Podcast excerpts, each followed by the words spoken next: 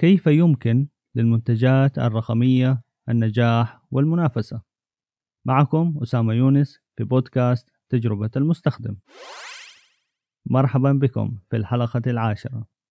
اليوم نتحدث عن موضوع مهم وهو المنافسة بين المنتجات الرقمية. لو رجعنا بالتاريخ قليلا تقريبا قبل عام ألفين وخمسة كان تطوير المواقع والأنظمة حكرا على الشركات. بعد ألفين وخمسة بدأت الأدوات واللغات البرمجية تصبح أكثر وفرة وسهولة، واستضافة المواقع أصبحت أقل تكلفة، وظهرت أيضا الحوسبة السحابية.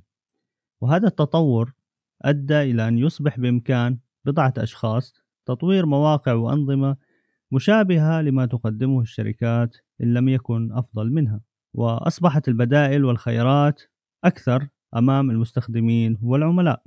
وهذا خلق نوع جديد من التحدي للشركات وأصحاب المشاريع، وهو تطوير منتجات رقمية سهلة الاستخدام ومنافسة تستطيع اجتذاب عملاء ومستخدمين جدد مع الحفاظ على المستخدمين والعملاء الحاليين منهم. من هنا بدأ الاهتمام أكثر وأكثر بما يسمى تجربة المستخدم User Experience. طيب، ما هي هذه المسمى بتجربة المستخدم؟ هي المشاعر التي تتكون لدى الإنسان عند تعامله مع منتج، ونستنتج من هذا التعريف أنها مشاعر لا يمكن رؤيتها، وأن كل منتج له تجربة قد تكون جيدة أو غير جيدة. طيب، هل يمكن التحكم بالتجربة وتحسينها إذا كانت غير جيدة؟ وكيف نعرف أصلا إذا التجربة جيدة أم لا حتى نقوم بتحسينها؟ الجواب نعم، يمكن تحسين تجربة المستخدم لأي منتج رقمي، ونستطيع أن نعرف هل التجربة جيدة أم لا من خلال إجراء اختبار قابلية الاستخدام Usability Testing، وتحدثت عن هذا الموضوع في الحلقة السادسة، يمكنكم الرجوع إليها.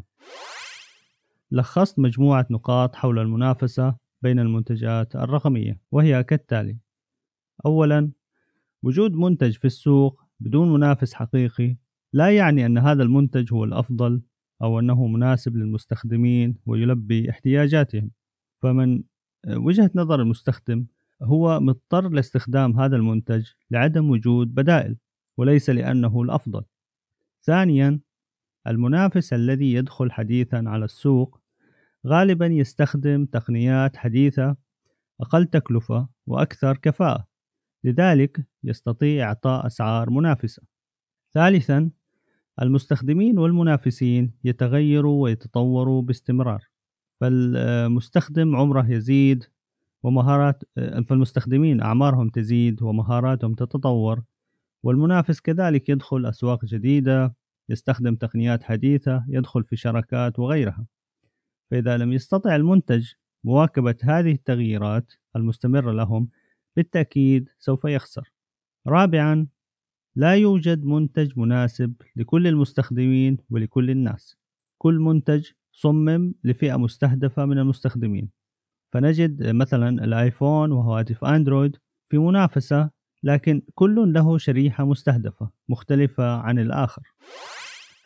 البدائل كثيرة، الكل يستطيع البرمجة، الكل يستطيع تطوير أنظمة ومواقع، لكن ليس الكل يستطيع الاستثمار في تحسين تجربة المستخدم لبناء منتج متمحور حول المستخدم ويستطيع المنافسة في السوق. طيب، كيف نستثمر في تحسين تجربة المستخدم؟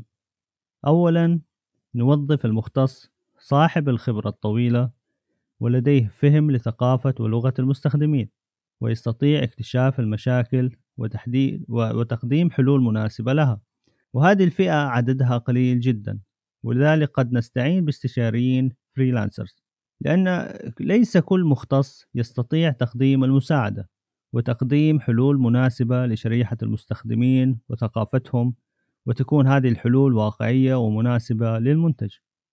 ثانيا، نركز على التجربة وليس الواجهة والتصاميم الجميلة، لأنه كما ذكرت في تعريف التجربة هي مشاعر وليست عناصر مرئية. ثالثا، نجعل عملية تحسين تجربة المستخدم هي عملية مستمرة ليست خطوة أو مرحلة واحدة، وإنما دورة، كلما انتهت دورة تبدأ الدورة من جديد لكي نواكب التطورات التي تحدث للمستخدمين والمنافسين. سؤال اليوم: ما هي التحديات التي تواجهونها في منتجاتكم الرقمية؟ شاركوني ملاحظاتكم ومشاركاتكم على بودكاست آت أسامة واي دوت كوم.